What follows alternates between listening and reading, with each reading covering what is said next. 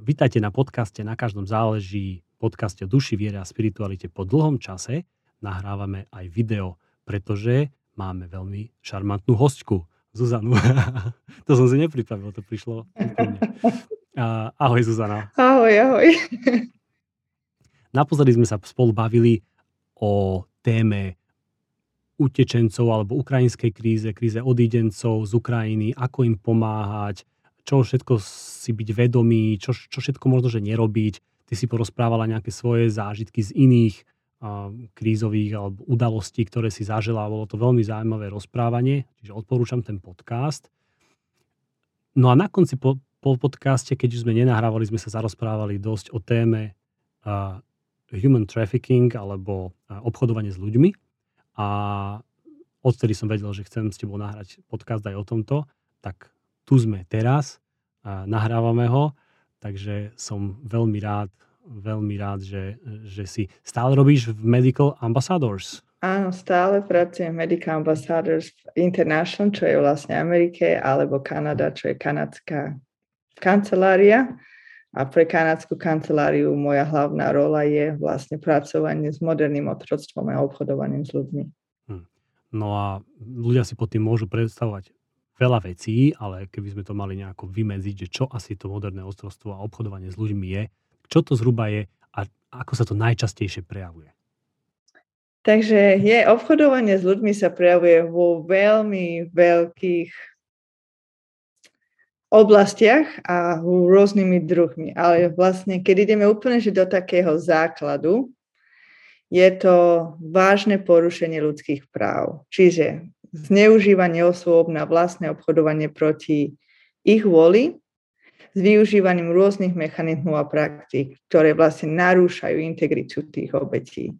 Do, obchod, do obchodovania s ľuďmi sú zväčša zapojené veľké organizácie alebo zločinecké skupiny, ale môžu to byť aj vlastne jednotlivci, ktorí hlavne v malých krajinách dokážu rýchlejšie preniknúť vlastne do skupín, ktoré sú možno viac ktoré sú oveľa viac zraniteľnejšie sa stať obetami vlastne obchodovania s ľuďmi. A kto, kto sú tieto skupiny? Sú to vlastne ľudia, alebo mladí ľudia, alebo aj dospelí ľudia, ktorí sa nachádzajú v rôznych ťažkých finančných situáciách. Môžu to byť uh, tínejdži, ktorí pochádzajú z komplikovaných rodinných situácií, či už môžu byť alkohol alebo drogy, závislosť rodičov alebo neprítomnosť vlastne rodičov.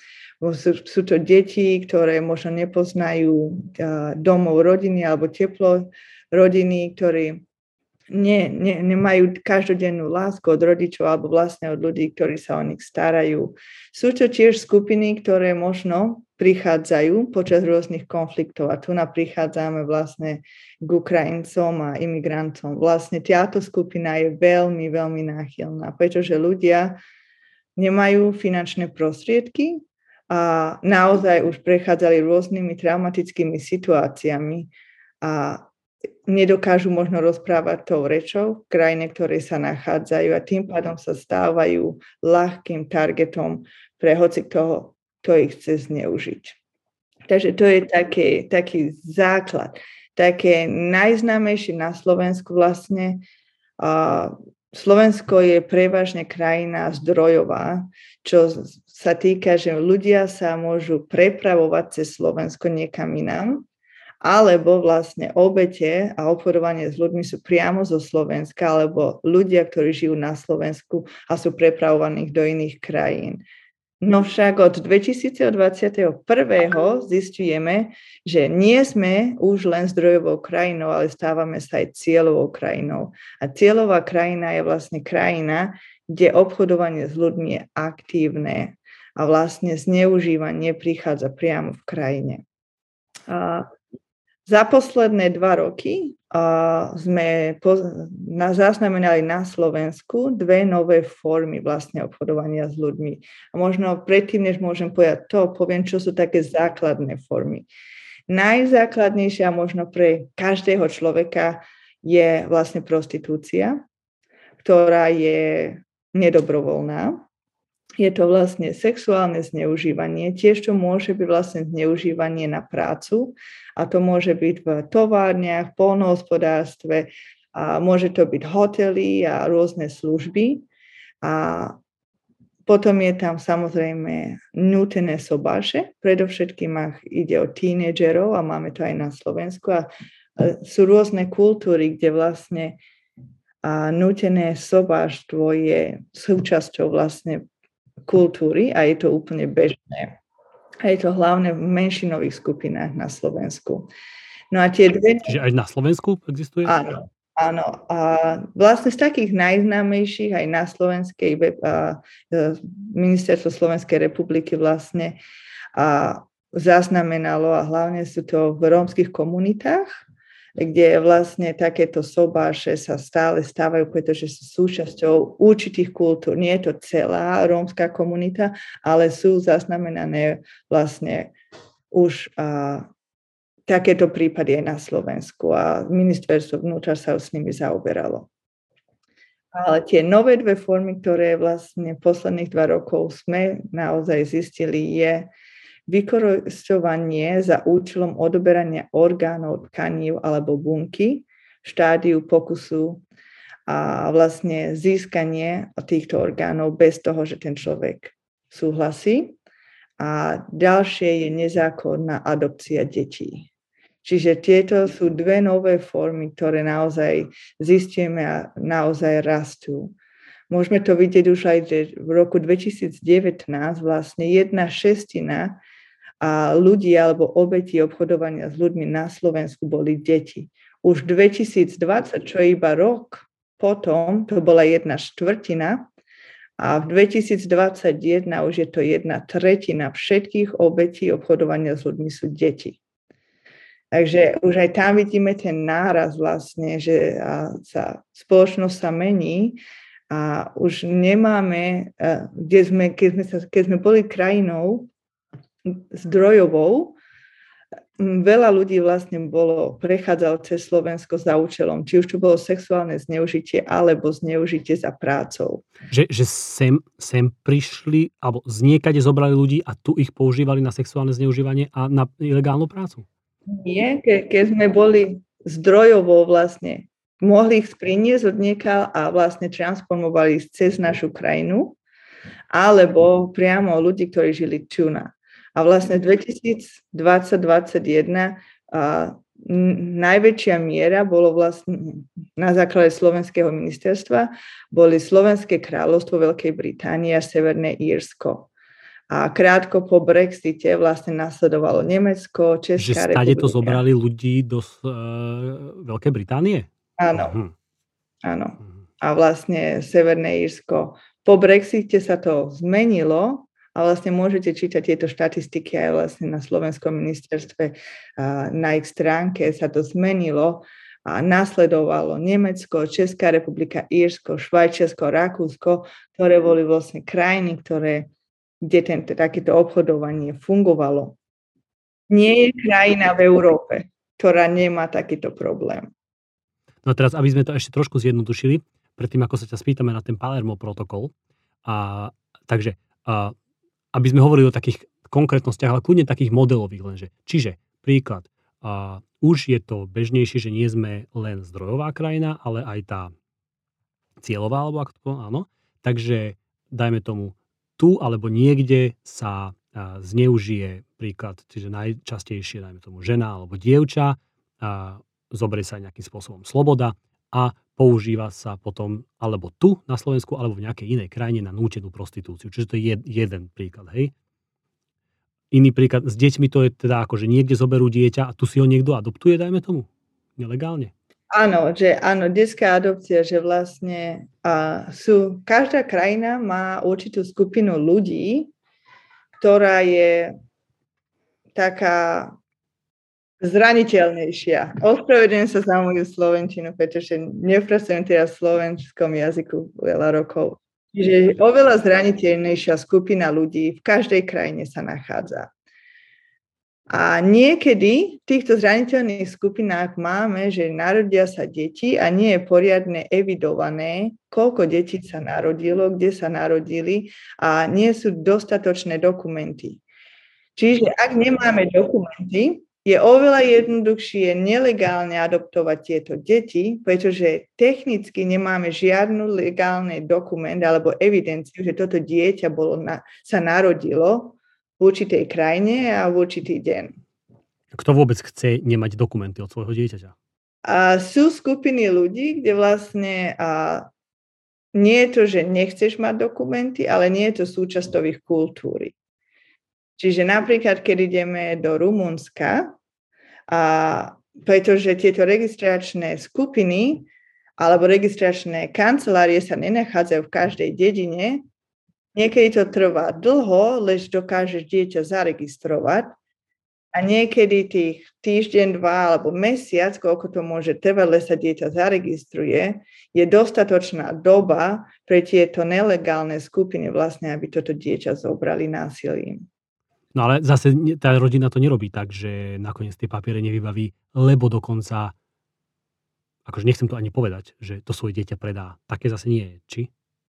A nemáme zatiaľ takú evidenciu v Európe, ale samozrejme vo svete máme veľa prípadov, že rodina vlastne z... ne, nepredá, pretože myslia si, že nechcú to dieťa, ale predajú možno preto, že im bolo povedané, že dieťa bude mať dobrú budúcnosť. Napríklad, ak pochádzaš priamo z veľmi schudobnej rodiny a máš možno jedno, dve deti už a ktoré sú a, možno v školskom veku a máš problém iba ich nasýtiť. A teraz žena mala ďalšie dieťa, takže vie, že nedokáže zabezpečiť pre, to svoje, pre svoje dieťa. A, a táto žena je naozaj v takej tej skupine tých ľudí, ktorí sú veľmi zraniteľní a, pod, a sú v núdzovej, v kritickej pomoci. A práve v takýchto situáciách tie nelegálne skupiny vlastne napadnú týchto ľudí a snažia sa získať peniaze vlastne na tých, na tých najzraniteľnejších bodoch ich života alebo elementoch, takže vedia, že áno, potrebuješ peniaze pre svoje deti, nemáš jesť na to. My máme super rodinu, ktorá chce adoptovať dieťa, bude mať super život, bude mať zabezpečenie všetko. Samozrejme, ty ako matka chceš veriť, že robíš to najlepšie pre svoje dieťa, pretože vieš, že nedokážeš zabezpečiť pre dieťa. Možno si aj mala jedno, dve deti, ktoré vlastne zomreli, pretože si nemala dostatok jedla. Takže ono nie je to taká jednoduchá situácia. My možno v Európe nie sme až v takom kontexte kritickí, ale samozrejme ukrajinská kríza a nás pri, vlastne takéto kritické podmienky začínajú už aj tu na okolo nás a musíme si uvedomiť, že nie každý rodič, ktorý možno dá svoje dieťa, robí to, pretože sa chce obohatiť. Sú rôzne situácie, prečo sa takéto niečo deje. No, vidíš, že kontext je vždy dôležitý a je často zložitejší ako, ako len rýchlo odsúdiť, že? Jasné, rozumiem. A dobre, mohli by sme, ty si hovorila, že je dôležité povedať si niečo a vedieť o tom, že existuje nejaký Palermo protokol a prečo je to vlastne dôležité. Mm-hmm. Takže Palermo protokol vlastne vznikol ako odpoveď na problematiku obchodovania s ľuďmi. Slovenská republika podpísala v 2000 roku. A vlastne predtým, ako sme Palermo protokol mali, čo je vlastne odpoveď na bojovanie proti obchodovaniu s ľuďmi z OSN proti nadnárodnému organizovanému zločinu, Organiza- štáty Európskej únii alebo štáty aj v Európe, aj v Amerike vlastne neexistoval žiadny organizovaný boj medzi organizáciami proti obchodovania s ľuďmi. Čiže tento Palermo protokol je prvý taký protokol, ktorý zavezuje štáty, ktoré podpíšu Palermo protokol, aby vytvorili rôzne dokumenty alebo legálne dokumenty alebo legálny systém, ako sa vysporiadať s obchodovaním s ľuďmi. Čo bol prípad predtým, než takéto niečo bolo, že napríklad ja som bola donútená k prostitúcii a popri tom som predávala drogy, lebo som nemala na výber. Predtým by som ja ako obeď bola trestaná, išla by som do väzenia, pretože ja som videná, že robím a vlastne nelegálnu činnosť prostitúcie a predávam drogy.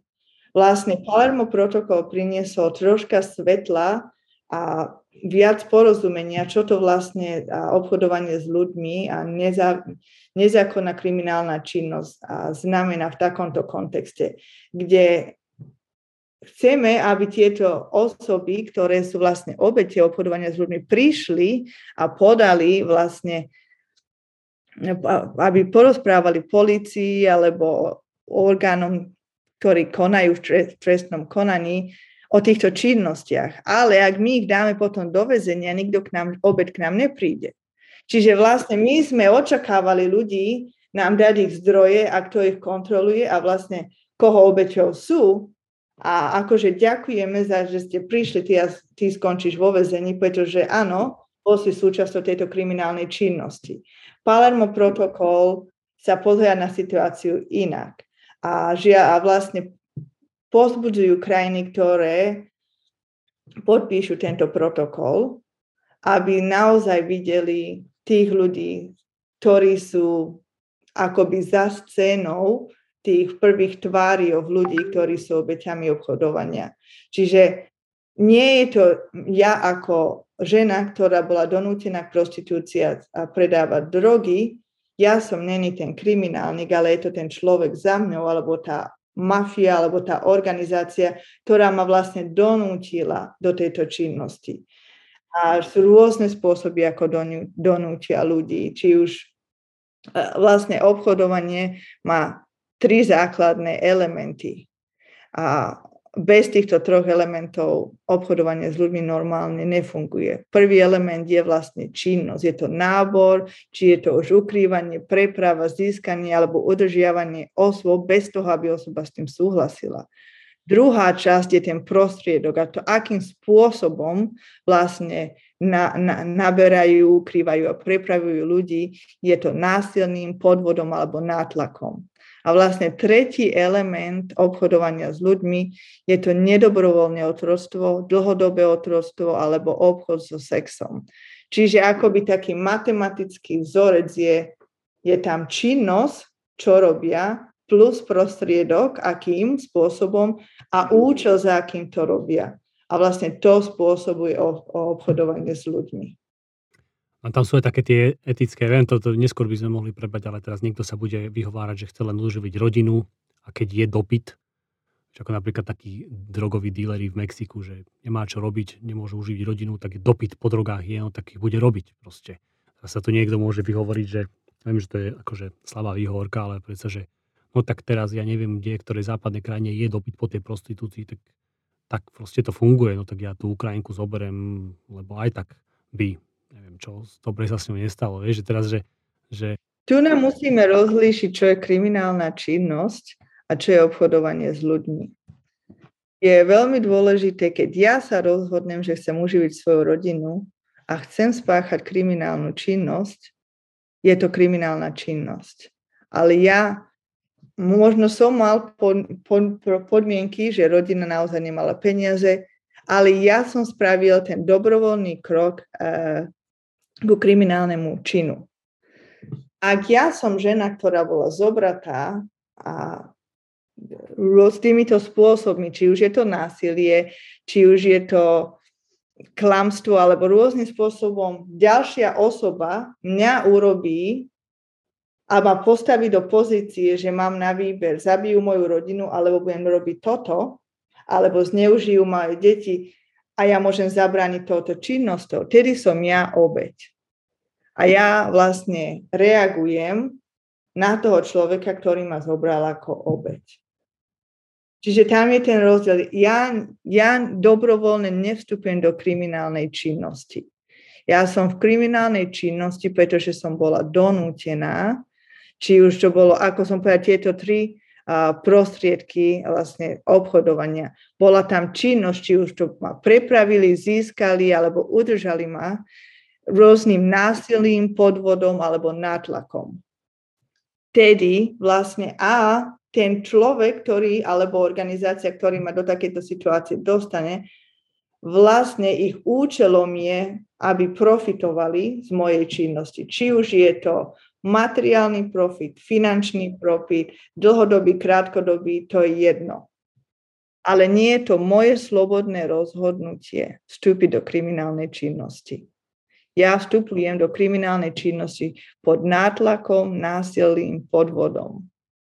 Zuzana, povedz mi také teraz, že nejaký príklad zo slova, akože, alebo o tom, že chcel by som nejaký príklad, niečo také, kde si môžeme naozaj trochu povedať viac o tom, ako ten niekto je, dajme tomu, ja by som rád bol, ak by si ak bol, bol nejaký príklad, možno, že jednak a, z nejakej prostitúcie a jednak s nejakými obchodovaním, dajme tomu, možno s deťmi, a, alebo s to nelegálnou, možno, alebo odoberaním orgánov, že teraz ja nechcem, že nechcem senzácie, hej, ale ako aj poslucháč, dáme tomu podcastu, by som chcel vedieť, že tak teda ako to je, čo to je, a kde sa takéto nejakú, tie ženy nájdu, ako sa to provozuje, ako ich strážia, ako to, vieš, minule si mi hovorila ten, ten prípad o tom dome na Slovensku, kde bola dokonca nastačená nejaká, nejaký manželský pár alebo rodinka, ktorí mali budiť dojem, že, že, že to je normálny dom, kde bývajú, pritom sa veľa aut striedalo pred tým domom a dokonca aj tá, ak sa pamätáš, vieš, ja neviem, či to teraz môžem akože či to povieš, či iné niečo, či môžeš, neviem, ale niečo takéto, kde aj potom sa môžeme urozprávať o tom, že ako tam tie ženy, dajme tomu, chuderky držia na silu a akí sú krutí alebo nie a kto sú klienti, dajme tomu, či o tom vedia a tak ďalej, a tak ďalej. Tak niečo, nejaký príklad máš nachystaný. No takže možno také, taký, taký príklad, že zo súčasnosti teraz hlavne po tejto Ukrajins, a cez túto ukrajinskú krízu, takže Samozrejme nebudem spomínať mená a tam dôvod, prečo nie. Takže možno, keď, keď, keď vás môžem tak zobrať do takej situácie, že možno ste mladá mamička alebo mladý človek, ktorý uteká z Ukrajiny, je unavený a dojdete k bráne, ku hraniciam a vidíte, prejdete cez pasovú kontrolu a teraz, ako ste hrozne unavení, a vyčerpaní, hladní, nemali ste možno sprchu celý týždeň, počuli ste bomby, možno niekto zomrel. Konečne ste prišli k bodu A, kde ste išli za celý týždeň. Prejdete cez pasovú kontrolu a vidíte húf ľudí, každý vám chce pomôcť. Rôzne stánky s humanitárnou pomocou, sú to jedni vám ponúkajú jedlo, oblečenie, možno hračky pre deti a posunete sa ďalej a zistíte, že máte nárok na autobus zadarmo, ale musíte čakať ďalšie 2-3 hodiny a teraz niekto k vám príde a povie, jej, pochádzam z kresťanskej organizácie tu na Slovensku, máme ubytovanie pre pár mamičiek, mamičiek s deťmi, ak chcete, môžem vám tam hneď zobrať a všetko je v bezpečí, dáme vám jedlo a všetko. Nešiel by si. Si za hranicami, každý je tam, predpokladáš, každý, kto chce pomôcť, pomáha, pretože chce pomôcť a teda štát sa postaral na to, aby tam boli ľudia, ktorí pomáhajú. A vlastne jedna taká odpoveď z obeti, čo budem parafrázovať, je, Povedali mi, že sú súčasťou kresťanského zboru na Slovensku, majú miesto, kde môžem bezpečne s deťmi prenocovať. Ani mi na mne prišlo, že by ten človek klamal. Boli na hraniciach, chceli pomôcť.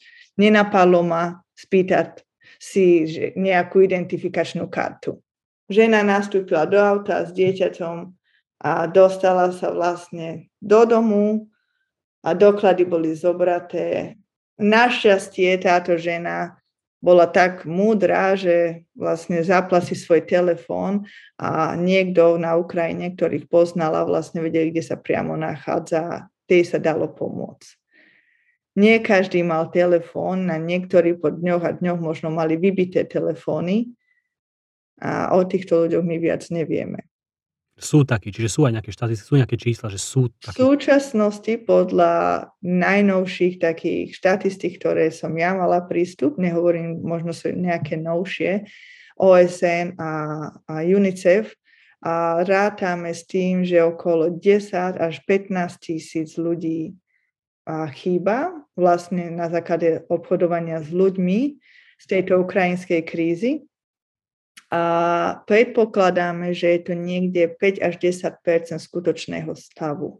Skutočného stavu? Áno, pretože my vieme, kto chýba iba na základe toho, že niekto nám, niekto nás kontaktuje. Niekto vie, že niekto prešiel cez hranice a nepočuli od neho. Ale je veľa ľudí, ktorí prešlo cez hranice a celá rodina bola zobratá. Áno, takže všetky štatistiky, napríklad a, taká základná štatistika ohľadne obchodovania s ľuďmi z OSN a UNICEF a takých väčších organizácií hovorí, že 700 tisíc ľudí alebo až 2 milióny osôb na celom svete každý rok sa stanú súčasťou obchodovania s ľuďmi. V súčasnosti vlastne hovoríme o 40 miliónoch ľudí, ktorí sú aktívni, aktívnymi obeťami obchodovania s ľuďmi. Takže nepohybujeme sa v malinkých číslach.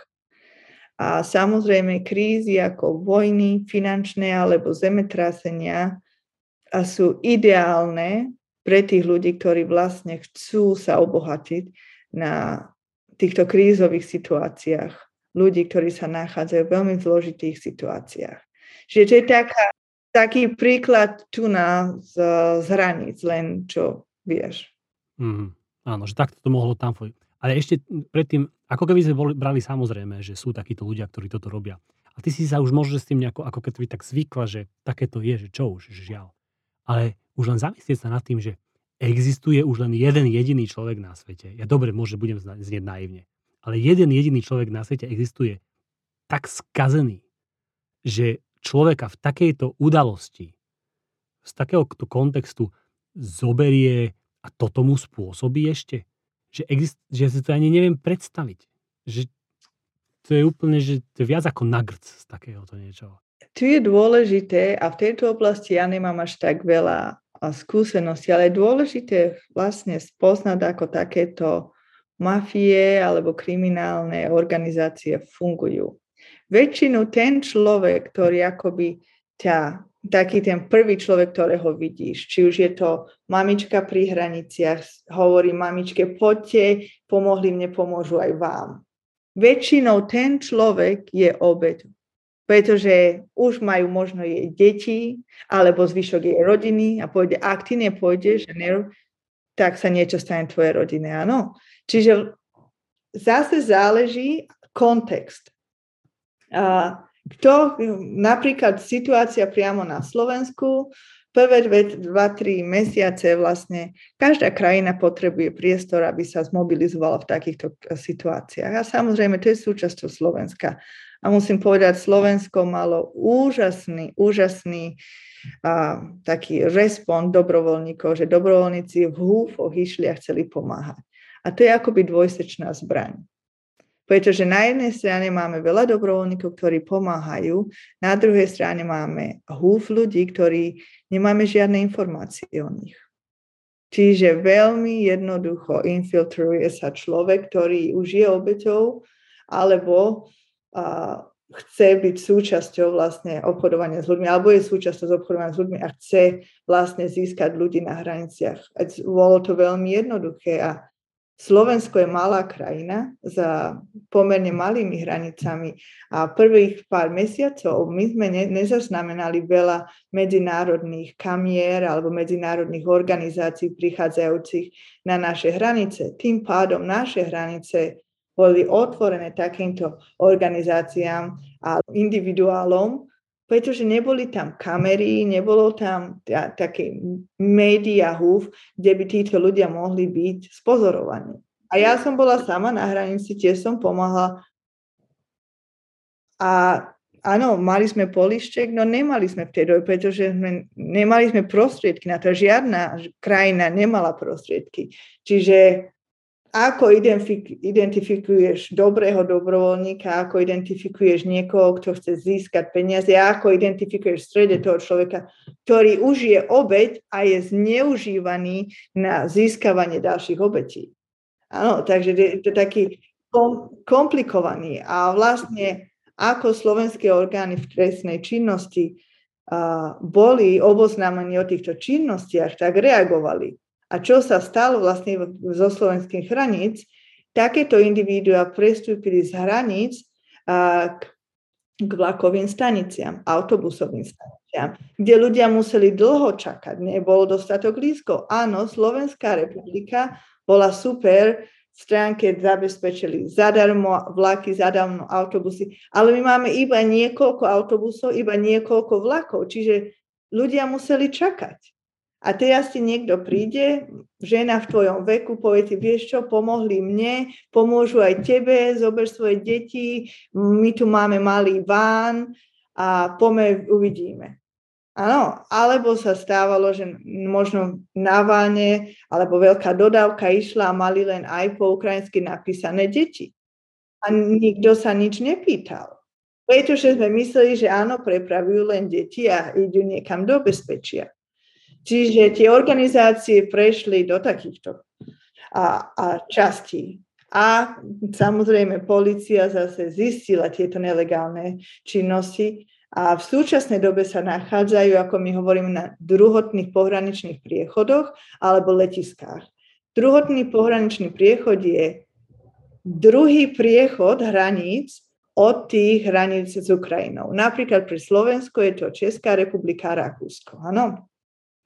Nachádzame sa v Európskej únie, čiže nie je tam už potrebná pasová kontrola, alebo sa oveľa jednoduchšie dá prejsť cez hranice, ako napríklad z Ukrajiny do Polska, z Ukrajiny na Slovensko alebo hoci ktoré pohraničnej krajiny.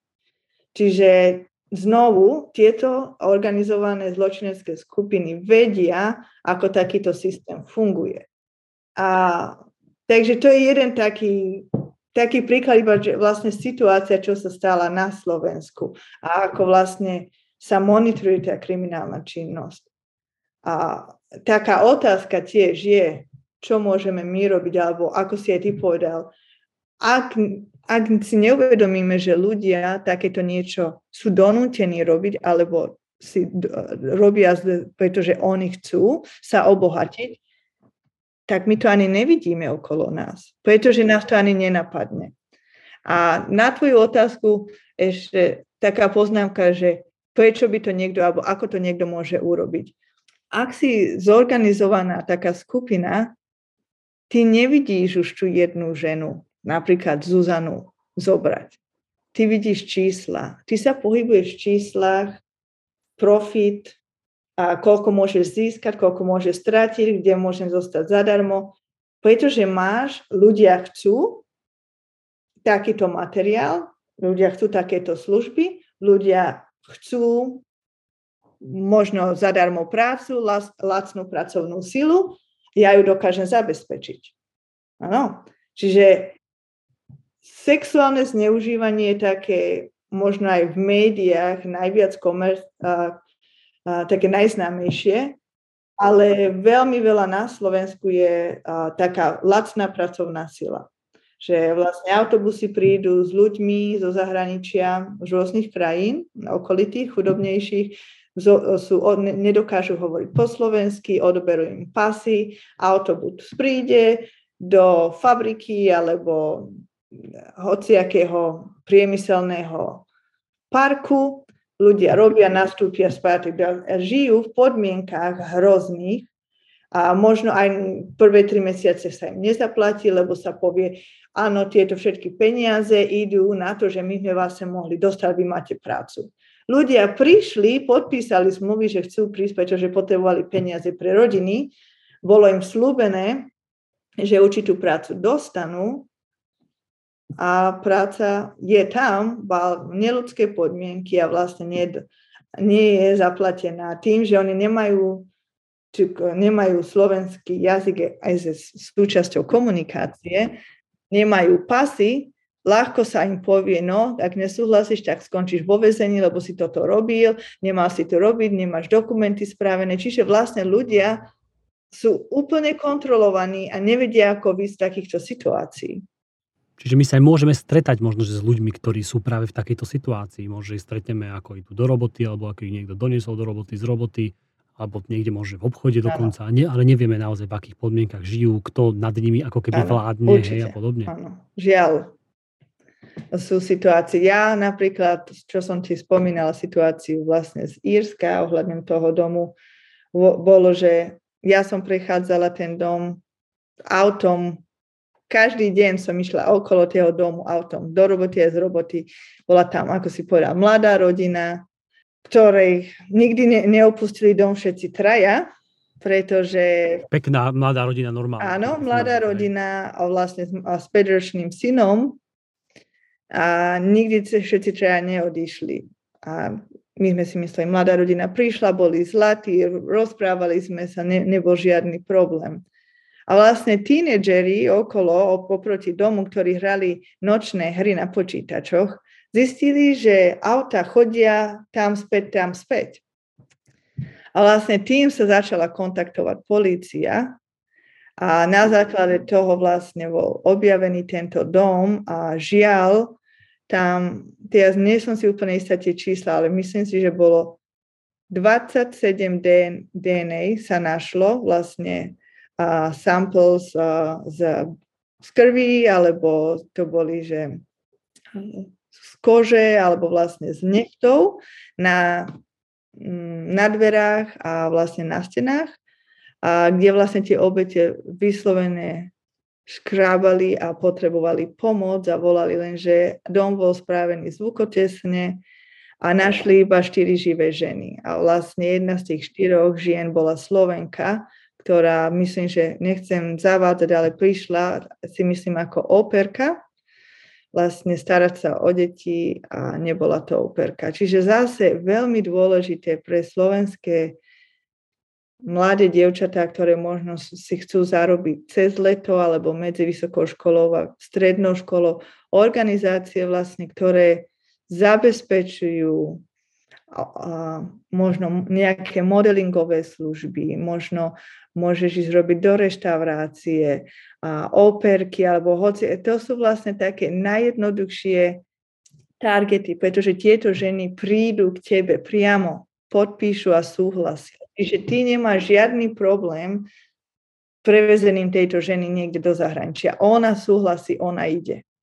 Čiže naozaj, hoci čo takéto my stále hovoríme, dôležité je komunikovať vlastne s rodinou tuna, vedieť, kde sa nachádzaš a spýtať sa informácie o ľudí, ktorí možno prešli tou organizáciou, naozaj mať podklady, a ak to znie príliš dobre byť pravdou, väčšinou je to príliš dobre byť pravdou. Hmm. Hmm. Ešte sa vrátim k tomu, Zuzana, že dajme tomu, boli tie ženy nejakým spôsobom, žiaľ, v tom Írsku do toho domu. A to môže byť aj modelový príklad, hej. Ako násilne držané, no a teraz pravdepodobne hej na prostitúciu a púšťali tam klientov alebo mužov, no a oni teda, teda mali sex. No a teraz nenájde sa žiaden klient toho bordelu, ktorý predsa aspoň kúsok ľudskosti v sebe má a dajme tomu, že uvidí a vie, že OK, to, táto žena je tu násilu držaná a tak predsa aspoň, aspoň niečo spraví, že také sa nestáva. Alebo, ale, alebo možno, že zároveň aj, že zhruba aké percento tých, tých prostitútok, za ktorými sa chodí v, v ako to povedať ináč ako bordeloch, je núčené a aké percento je núčené? To sú dve otázky. Veľmi komplikované dve otázky. Tej prvej určite sa najdú. Ťažko povedať, aké percento.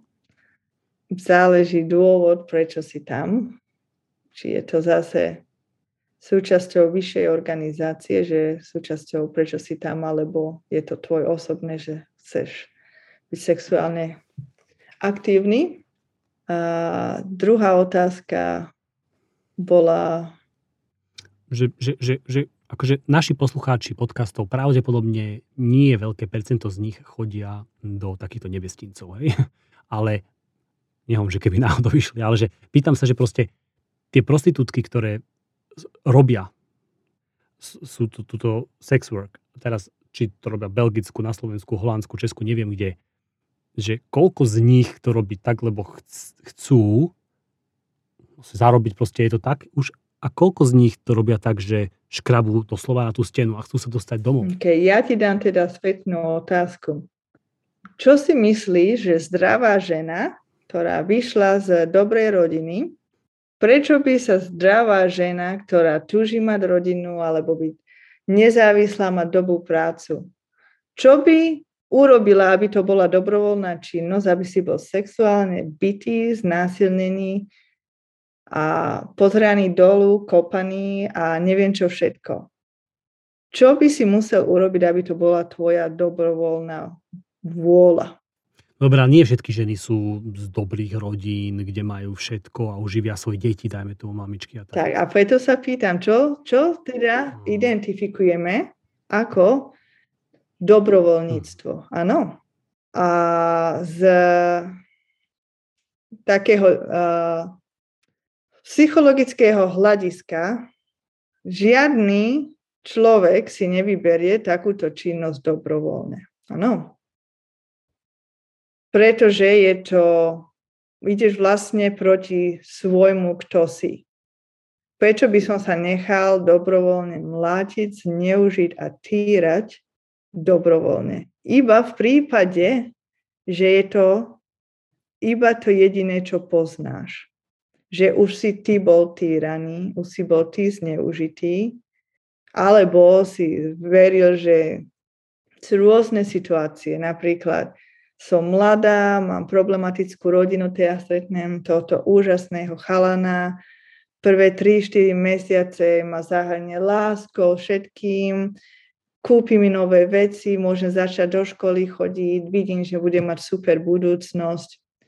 A potom sa niečo stane a potrebuje nejakú pomoc, tak a jasné, veď rýchlo mu pomôžem a sme dobre na tom. A potom potrebuje trocha viac pomoci a hovorí, no ale vie, že iba jedenkrát, ak by si mohla s mojim kamarádom tu na on sa len chce pozerať a, a dostaneme peniaze zase môžeme mať život možno pomôže s drogami alebo čokoľvek. Ani nevieš, ako sa dostaneš do situácie, že tá žena stále chce byť milovaná, chce byť akceptovaná a urobí všetko, aby sa stále, aby znovu bola v tých prvých troch mesiacoch. A vlastne to je taká psychologický nátlak. A je to naozaj hlavne pre ľudí, ktorí sú zraniteľní v emocionálnych situáciách, v emocionálnych prípadoch, Často sa stáva, že napríklad ženy v prostitúcii boli, pomohlo sa im a mohli sa dostať z prostitúcie a po rokoch sa vrátili späť.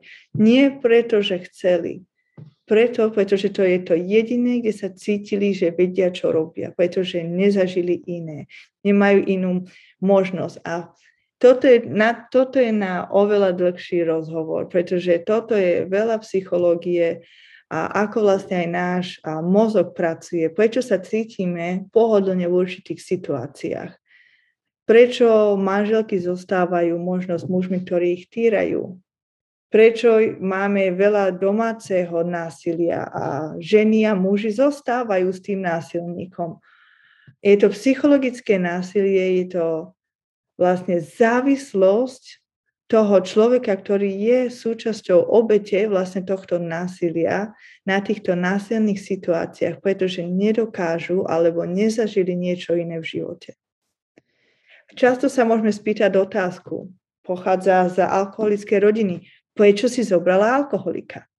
Áno, Nezobrala si žena alkoholika, pretože chce byť s alkoholikom, ktorý ju možno bude mlátiť, alebo muž si nezobral ženu, ktorá možno má veľa milencov, alebo čo. Ale zobrajú si ľudí zvyčajne, ktorým sa dokážu akoby citovo nadviazať. A väčšinu sa nadviažeme s ľuďmi, s ktorými vyrastáme. Alebo niečo zažívame prirodzene v rodinách, aj keď je to nezdravé a neprirodzené, ale je to prirodzené pre toho človeka, je to prostredie, odkiaľ ten človek pochádza. A vlastne ani si neuvedujeme, prečo pokladám tohoto muža za prítažlivého. Každý mi hovorí, že je strašný, bije, chlastá a neviem čo. Ale ja cítim, že mám toto intimné a akoby prepojenie s ním, pretože či už sa mu snažím pomôcť, aby sa z toho dostal, či už ja vidím, že áno, mu pomôžem, alebo iba ja verím tomu, že naozaj vidím jeho vnútro a každý ho vidí iba pretieč. Tam je hrozne, hrozne veľa dôvodov. Žiaľ, nie je to jednoduchá otázka, nie je to jednoduchá téma. A preto nie je ani jednoduché riešenie. Preto nie je jednoduchá pomoc a liek nie je jeden jediný, hej, a, a tak ďalej. A tam je dôležité naozaj, a si myslím, nie je to samozrejme jediné riešenie, ale jedna z dôležitých vecí aj pre nás as kresťanov je pochopenie, čo je vlastne trauma. Ako trauma funguje, ako môžeme rozpoznať traumu. Ako, pretože trauma nás vlastne robí, že my sme tí ľudia, zraniteľní ľudia, a sme jedno, je oveľa jednoduchšie obete. Áno. Teraz, ak my máme ľudí s traumami v našich zboroch, ľudia, ktorí sú možno zraniteľní, možno pochádzajú zo zraniteľných skupín, menšinových skupín, či už to môže byť zázemie v rodine, finančné, rôzne veci nás môžu spraviť zraniteľnými. Toto sú ľudia, ktorí sú oveľa jednoduchšie sa stať obeťami obchodovania s ľuďmi, stať sa obeťami násilia, a vykorisťovania, otroctva rôzneho iného. Čiže vlastne pre naše zbory, ak my rozumieme, čo je trauma, dokážeme týmto ľuďom pomôcť a vlastne ísť s nimi a byť tam pre nich ako priatelia, nie ako profesionáli. Čiže to je jeden z takých, no ja som robila teraz kurz tu na so slovenskými zbormi, vlastne liečenie rán srdca sa to volá, je to vlastne z, z kresťanského hľadiska porozumenie traumy a vlastne pozrenie na to z biblického hľadiska. A si ti skočím do reči, nie som psychológ, ale keď som si čítal tú brožúru minimálne, ktorá myslím, že má niečo dočinenia s tým, čo si mi aj poslala, čiže čo si tam robila ten kurz, tak to mi prišlo psychologicky absolútne na mieste alebo kongruentné s, s ako keby poznatkami psychológie, aj zmysel to dávalo. A zároveň som videl, áno, že sú aj biblické jednotlivé texty k tomu ako keby pridružené a celé to dávalo zmysel. Čiže ono to celé, či kresťanovi, či nekresťanovi, ale najmä aj, aj kresťanovi teda dávalo zmysel. Čiže OK, môžeme ísť. Áno, vlastne tie materiály, čo ja používam a vlastne kde som ja akreditovaná, sú napísané, vypracovaní posledných 15 rokov sa na nich pracovalo psychológmi, a psychoterapmi a rôznymi ľudia vlastne, ktorí pracujú s obeťami a traumatických situácií. Takže nie je to materiál, že ja som napísala alebo niečo. Takže, a hlavne už funguje niekoľko rokov. Čiže to je taká jedna, čo si myslím, že naozaj ako zbor nám môže pomôcť. Pretože možno sa môžeme spýtať, že aké sú prípady v Biblii z obchodovania s ľuďmi. Prečo je to niečo také, čo my s tým máme niečo robiť. Tak neviem, či vieš nejaký prípad obchodovania s ľuďmi z Biblie? Tak viem si predstaviť, že v starom zákone je dosť veľa prípadov, alebo zo pár prípadov takýchto, však už len uh, Abraham dal, tak to, áno, dal, svoju, uh, dal svoju ženu ako sestru faraónovi, nie? Napríklad, akože bolo asi aj iné, ale ešte do tohto jedno skočím. Hádam sa už zase nepýta žiadny človek, ktorý je či kresťan, či nekresťan, ale dajme tomu kresťan, že čo ja s tým mám, veď také nie je v Biblii. Veď to ako keby, že však ani počítač nie je v Biblii, tak ho nepoužívaj. Rozumieš, že tak hádam sa také už nikto nepýta, ale dobre, keby náhodou, tak aké sú ešte iné?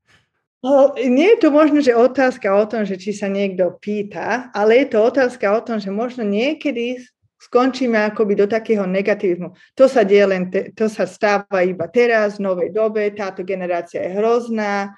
A áno.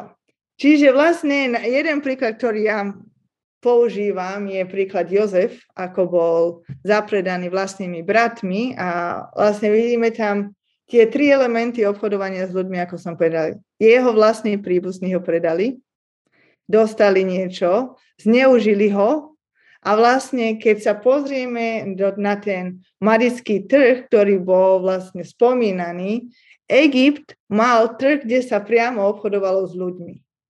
Áno, a máme to v starom zákone, čiže nie je to nejaký novodobý problém. Otázka je, prečo ho stále máme. Počúvali ste prvú polovicu podcastu Na každom záleží o obchodovaní s ľuďmi a sex biznise a podobne. A lutujem, musíme to teraz prerušiť, aby ste mohli aj znova na budúce čo počúvať. A zatiaľ nám môžete posielať nejaké vaše nápady, otázky alebo pripomienky na e-mail podcast zavinač na každom záleží.sk. Budeme vám veľmi vďační, ak nás napríklad aj podporíte. Môžete tak urobiť na www.jpk.sk lomeno chcem podporiť, tam sa dá podporiť finančne. Takisto vám budeme vďační za, po, m, mm, za podporu aj v oblasti modlitby, ak na nás budete myslieť.